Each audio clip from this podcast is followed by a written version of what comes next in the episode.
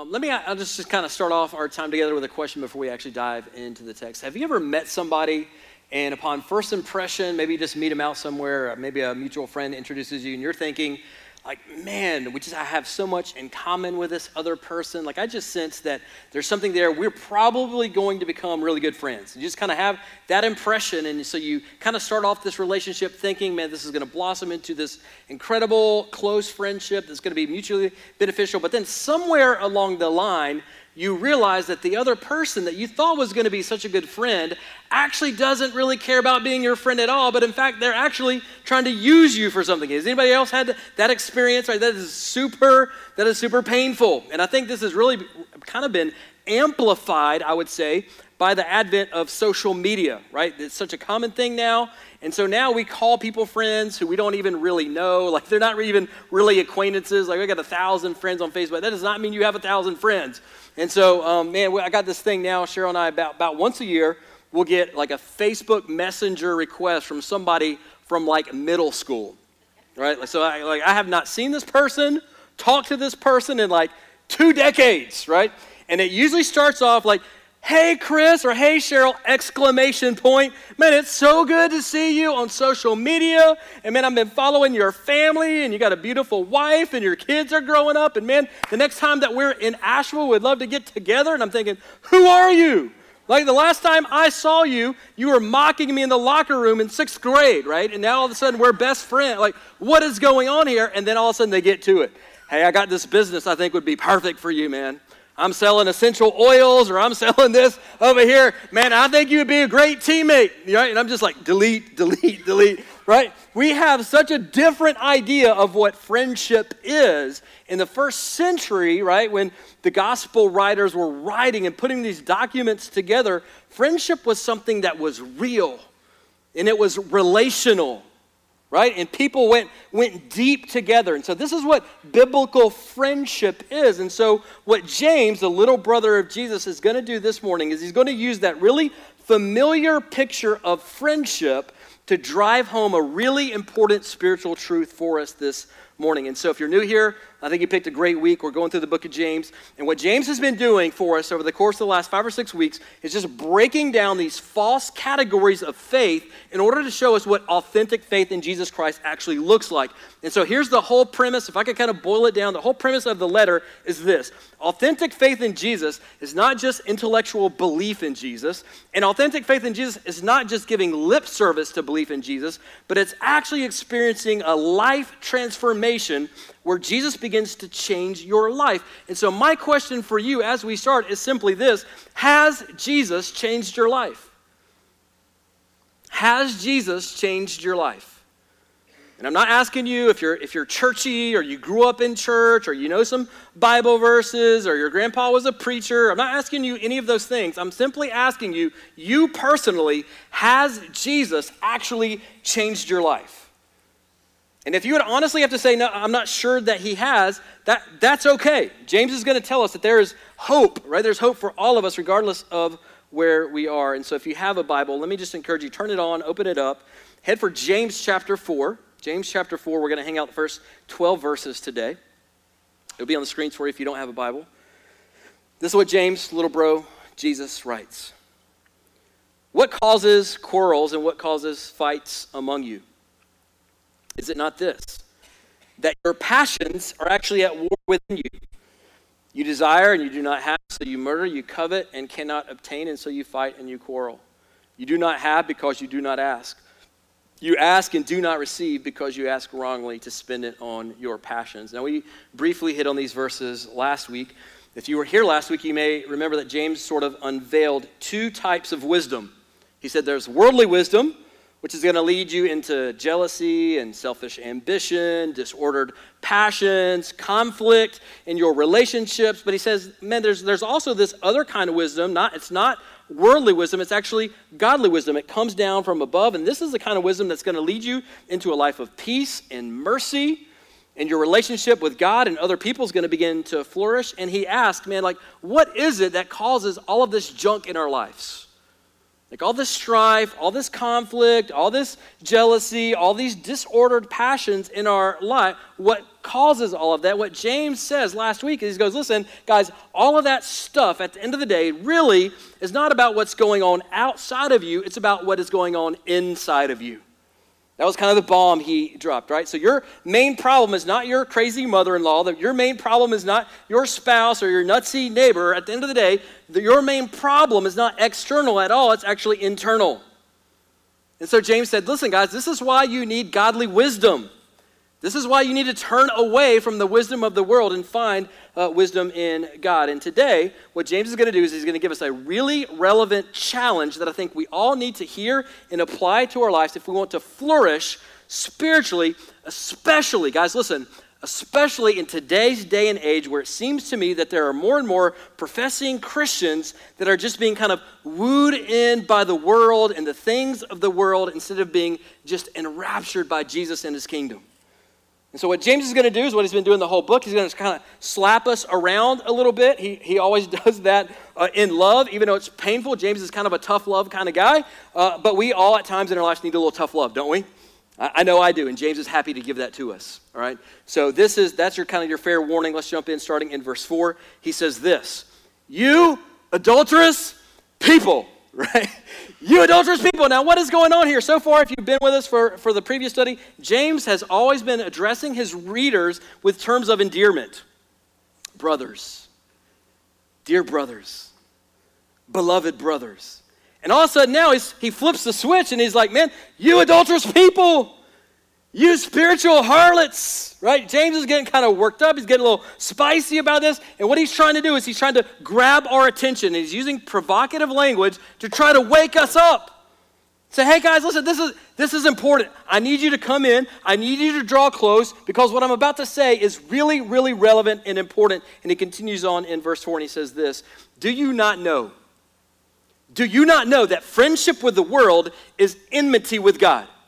Now, that word enmity is not a word that we use a whole lot anymore, but this is basically what it means it means hostility.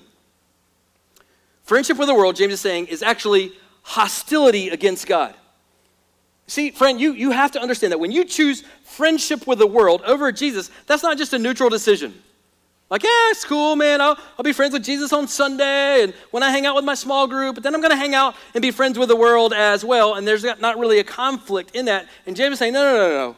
That is not a neutral decision. That is actually an act of aggression towards the God of this universe. It's a massive deal. It's a huge deal. It's the biggest of deals. Like you, this should concern you. So he continues on in the same line of thought. He says, Therefore, whoever wishes to be a friend of the world, listen to this, makes himself an enemy of God. So James is giving us a, a pressing problem here, isn't he? This is kind of a significant thing. Now, he's also going to give us, thank God, a, solution in just a minute. But here's the pressing problem, and this is truth number one for you note takers. This will be on the screen. James would say this friendship with the world equals spiritual adultery. And what he's saying is, guys, listen, this is no small thing. When you embrace the world system of living for yourself and constantly just pursuing more stuff for yourself and material stuff and seeking fulfillment outside of God's good design for us as human beings, what you have done is you have pitted yourself against the God of this universe. Now, here, here's, here's what I tend to see a lot of in our culture. What I see a lot of right now in our culture America 2021 are professing Christians who are doing their darndest to ride the fence. Just kind of surf the middle. And so the attitude goes something like this Yeah, yeah, sure, I, I love Jesus. I mean, I go, I, I go to church at least once a month, man. I post a Bible verse on my Insta account at least twice a year. I mean, I'm kind of cool with Jesus, but I also like all these other worldly things, and I want to pursue all these other worldly things. I'm going to spend all my money on me without giving any thought to how I should be investing the resources that God gives me into His kingdom. I'm going to pursue relationships and sexuality based on how I feel in the moment instead of according to God's good design that He's laid out ultimately for my good. So the attitude is, yeah, yeah, I, am like I'm friends with Jesus. Like, like we're kind of cool. I'm cool with Jesus, he's my homeboy, but I also am kind of friends with the world. And James is saying to us this morning in love, You fool.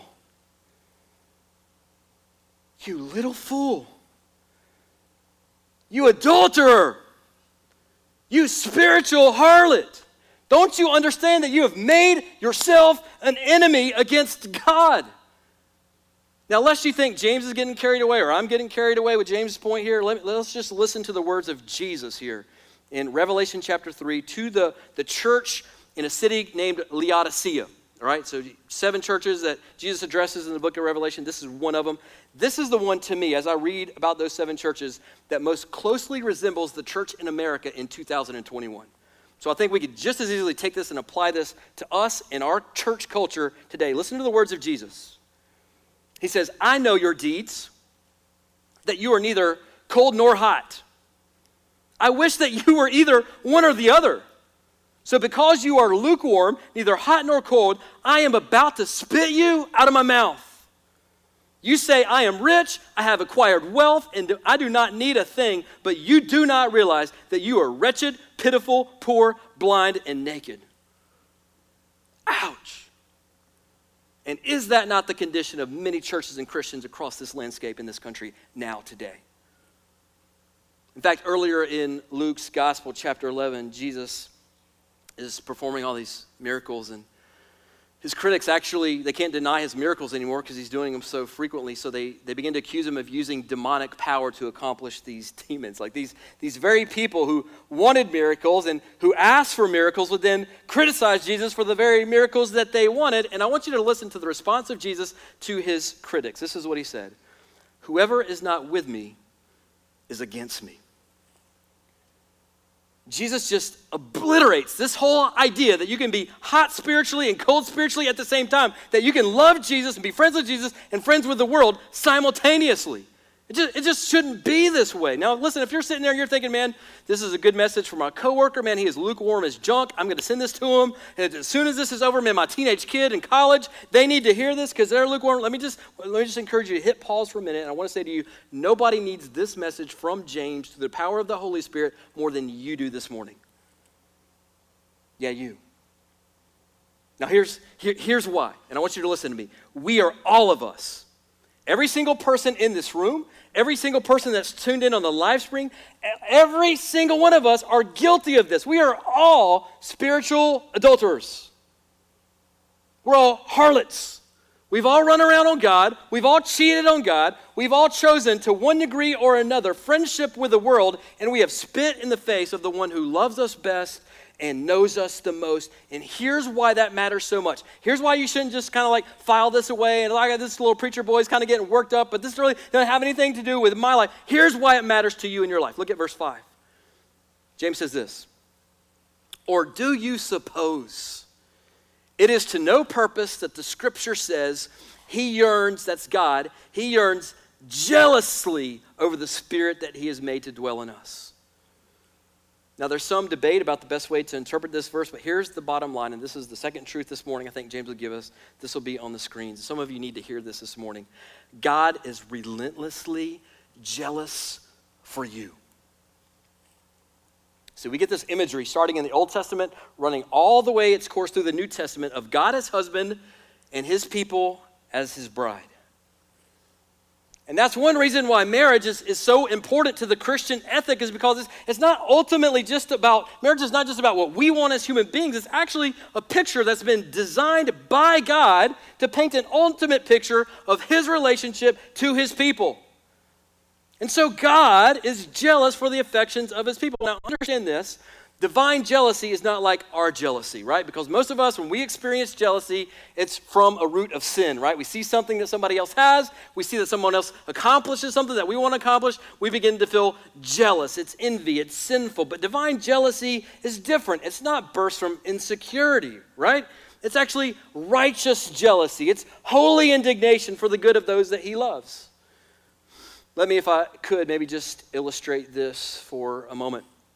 Let's say that hypothetically somebody that had a lot of power and money flew over here from, I don't Europe or something like that. And I was at work one day, and uh, while I was gone, they came into my house and they kidnapped my wife and they kidnapped my kids. And they get on a private jet and they fly back to Europe or wherever he's from. And he tells my wife, Hey, listen, I'm, I'm your husband now. I want you to address me as, as your husband. And he gets down with my three little kids and he says, Hey, listen, I'm your daddy now. I, I, I, want you to, I want you to call me daddy. I can tell you that when I got home and I figured out what was going on, I can tell you that I, am, I would be experiencing righteous jealousy.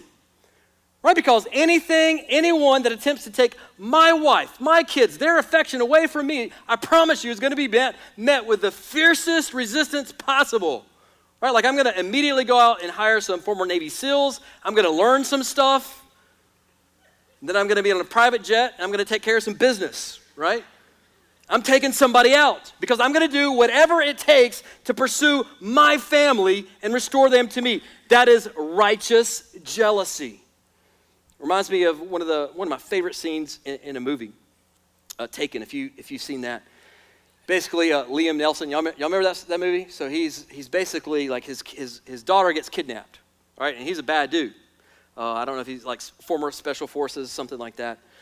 And, uh, and so he goes after his daughter who's been kidnapped. And I think one of the best speeches ever in the history of the world he, he finally finds a cell phone number of the kidnappers and he calls them, and this is what he says. This is what he says. He says, I don't know who you are. I don't even know what you want. If you're looking for a ransom, I can tell you, I don't have money. But here's what I do have. What I do have are, is a very particular set of skills. Skills I have acquired over a very long and successful career skills that make me a nightmare for people like you. If you let my daughter go right now, that'll be the end of it. I will not look for you and I will not pursue you. But if you don't, I will look for you, I will find you, and I will kill you. And the rest of the movie is Liam Neeson kicking down doors and killing bad, guys, and it's awesome. It's awesome. It's, it's incredible. And at the very end, he rescues his daughter, man, and they embrace, and it's just like, yeah, good triumphs over evil. You kill him, boy. You get him. It's awesome. That is righteous jealousy, right? Righteous jealousy. So this is what James is talking about here. Righteous jealousy, holy indignation. He's not talking about petty jealousy like most of us experience. And here's what James says. The picture in our case is even worse because it's like, listen, it's like we've been kidnapped by another lover, in this case, the world system, the world, and we actually chose to go with them and enjoyed it. He says that, that, that's, that's the closest reflection of what you guys are doing with God. So, like, just imagine I, the scenario that I just painted where somebody, some dude flies over and he kidnaps Cheryl and the kids, and let's say I, I, I, tr- I, hire those Navy SEALs, I go Liam Neeson. I fly over there, I kick down doors, I kill all the bad guys, I bust in, and I'm like, I'm finally here, Cheryl, kids, I'm gonna rescue you, you're safe. And they kind of look at me and they go, eh, I don't know, Dad, he's got a pool. I mean, like he's got a hot tub. Can, like, can we like hang out here? We'll just come home, see you for the summer or something like that? James is saying that, that that's actually the picture, a closer relation of what you guys are doing with God and the world. And even still, even still, God is relentlessly, jealously coming after you. I love the quote that Pastor Jonathan shared a week or two ago from Eugene Peterson. I'm going to put it on the screens for you. This is what Peterson writes. He says, God loves you. Some of y'all need to hear this. God loves you. God is on your side. He is coming after you, and He is relentless. And for some of you, you're here this morning just to hear that message. Because I know for a fact, for some of you right now, you feel far from God. You feel distance from God. You feel like God has forgotten you. You feel like perhaps He's abandoned you. Or for maybe for some of you, you feel like you've gone too far for God to ever forgive you or ever to love you again. And if that's you, James is saying, no, no, no, no, beloved. God is jealous for you. He is jealous for you. He is after you. He is in relentless pursuit of you. Now, what, what's, what's God's response when we turn our back on Him?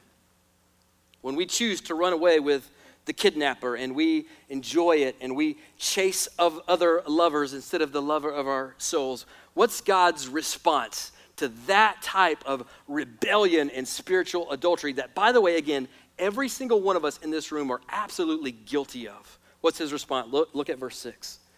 But he gives more grace some of the most beautiful words in the entire Bible. his response to us spitting in his face and chasing other lovers is he gives more grace. Therefore, it says, God opposes the proud, but he gives grace to the humble. So, what James is saying there is he's, going, guys, listen, all, we, we are all harlots. We are all guilty of spiritual adultery. We're all guilty of friendship with this world. But instead of God giving us what we deserve, which is his rejection and separation from him forever in a place the Bible calls hell, instead, his response is to give us more grace. In fact, the Apostle Paul in Romans says, Where sin increased, grace abounded all the more. So here's what that means for you practically God hasn't run out of grace for you, my friend. God has not run out of grace. So if, if you're out there and you feel like, man, you've just exhausted God's grace, I want you to know you're wrong, pal. You have not gone too far. You have not gone too deep. You have not exhausted. You cannot exhaust the grace of God. You have a messy past, more grace. You're struggling with sin, you're entangled in sin right now in the present, more grace. You sinned last night before you got up and came to church this morning. Guess what awaits you? More grace. And so here's the third truth that I, I think James would give us. Truth, truth number three God's grace is miles deeper than your darkest sin. Did you know that? God's grace is miles, like it's not even close, miles deeper than your darkest sin. And understand this you are guilty. And I am too. You are an adulterer. And yet, simultaneously, God's grace is relentlessly after you. And that, my friends, is really good news this morning. Now, how should we respond to this type of grace in the face of our spiritual adultery against the God of this universe? Here's, here's how we should respond, according to James, starting in verse 7, to this amazing grace astonishing, breathtaking grace. This is how we should respond. He says this Submit yourselves, therefore, to God. How do we do that, James? Resist the devil, he will flee from you. Draw near to God, and he will draw near to you. Cleanse your hands, you sinners, and purify your hearts, you double minded. Be wretched and mourn and weep. Let your laughter be turned to mourning and your joy to gloom. Humble yourselves before the Lord, and he will exalt you. So, when we experience the boundless grace of God, our response, listen to me, is to joyfully submit to him. We just, we just wave the white flag in our lives. We learn to let go. We learn to lay down our hostility and our spiritual adultery against God, and we say, okay, God, my life is yours. My, my life is yours, God. I'm, I'm tired of just giving you like 70% of my life. I'm, I'm tired of just giving you like 90% of my life. God, I want to submit all of my, nothing is off limits to your spirit in my life. I'm giving you all of my life my thought patterns, my sex life, my finances, how I spend my time, how I spend my recreation time on the weekends. I'm submitting it all to you. God, I submit wholly to you. And that's the next truth, the final one that James gives us. Number four will be on the screens for you is this Believer, submit your whole life to a holy, good God. Far too many of us have submitted parts of our lives. Have we not? But there are other parts of our lives that we kind of keep in secret and we hold on to, and we try to balance friendship with God and friendship with the world. And we try to balance those two things out. And James is warning us friends, you're in the danger zone. Don't do that. Submit your whole life to a God who is holy, good, and He loves you and He's pursuing you. You say, Chris, man, like, what, so what does that look like? James gives us three categories of what it looks like to submit our lives to God, and then we'll be done. Here's number one He says, You've got to learn how to resist the enemy. Resist the enemy. So this is military language. James is saying, hey, look, guys, you have a real enemy, and his sole purpose on this planet is to still kill and destroy your life. And he wants nothing more than just to kind of woo you in and lure you in to embrace friendship with the world in a way that's going to bring dysfunction and chaos into your life. And James is saying, you need to learn how to fight back. You have an enemy. You need to learn how to fight back. So listen, when you're tempted to lash out with harsh words, James is saying, no, fight back. That's the enemy. When you're tempted to go to that website you know you shouldn't be going to, James is saying, punch back. You have an enemy. Don't just sit there and take it, fight back. When you're tempted to spend all of your resources selfishly on yourself instead of investing in God's kingdom, he's saying, listen, you need to fight back. See, the truth of the matter is, Satan is powerful, but if you're a Christian, if you are, love Jesus, you're following Jesus, you need to understand that you have the Holy Spirit of God living inside of you. Now, there seems to be kind of this myth in a lot of churches or among a lot of Christians that I talk to, and the myth kind of goes like this um, yeah, so, so yeah, Jesus is pretty powerful, but, but Satan is kind of like equally powerful. It's kind of like the yin and yang idea, right? And maybe, maybe in the very end, Jesus will kind of nudge out Satan just by a hair and he'll win out. He's just a little bit more powerful. I just want to tell you that's garbage. It's not even close, right? Jesus is way up here and Satan is underneath the floor. It is not even close. So listen, if you have the Holy Spirit of God in you, you have the power to fight back to resist your enemy. And James gives us a promise. He says, if you do that, he will flee. Now, listen, that doesn't mean that we'll never sin again. But it, what it does mean is that we don't have to sin.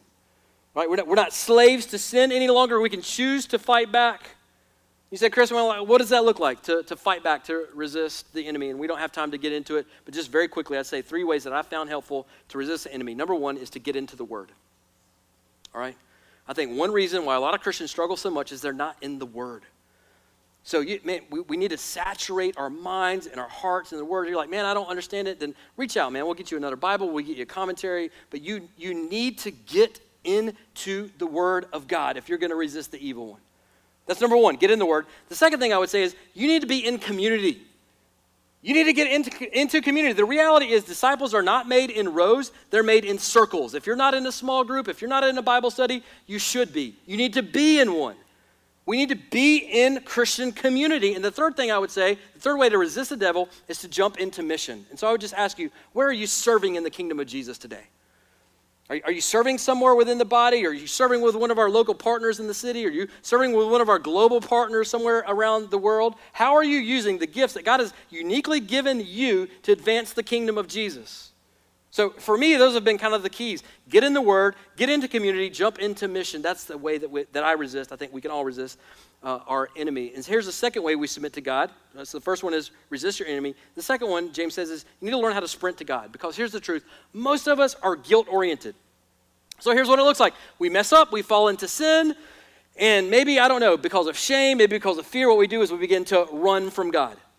We just run from God. And so, what that looks like for some of us is we stop going to church, we get out of community, we abandon our small group, we stop praying, we stop reading the Bible, whatever it is, because we are we're ashamed, right, of our sin. And if that's your instinct, when you get tangled up into sin, is to begin to run away from God. What James is saying this morning is stop running away from Him.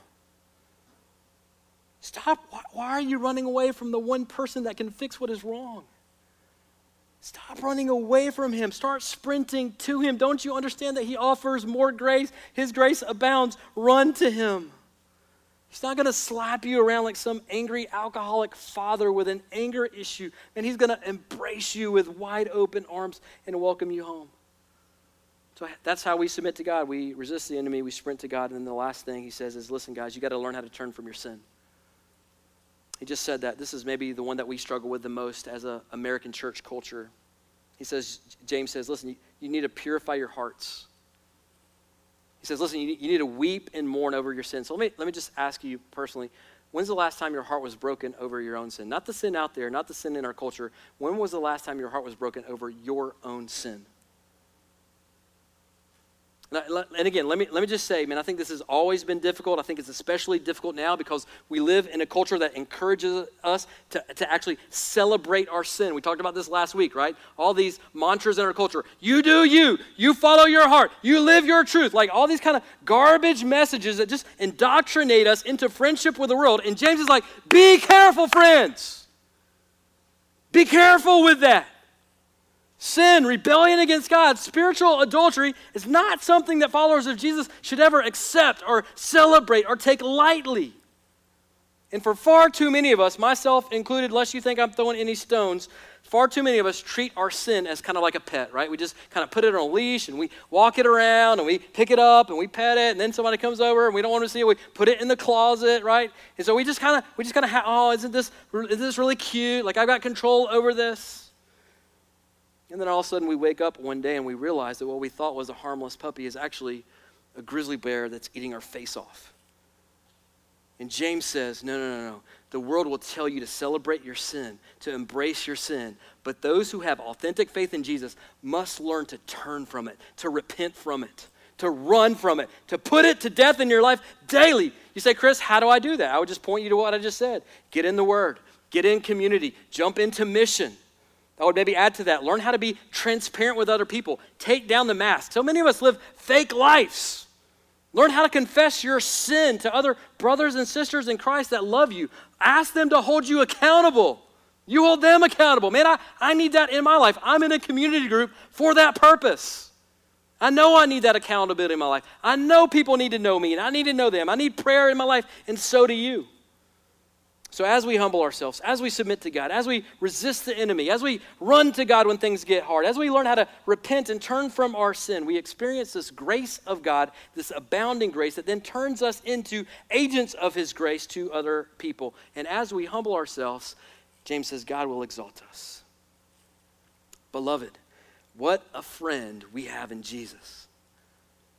So I just want to say, as we close, as the band comes, man, if you have longed, if you have searched for a friend who will never leave you, who will never betray you, who will give you grace upon grace upon grace, listen, look no further than Jesus.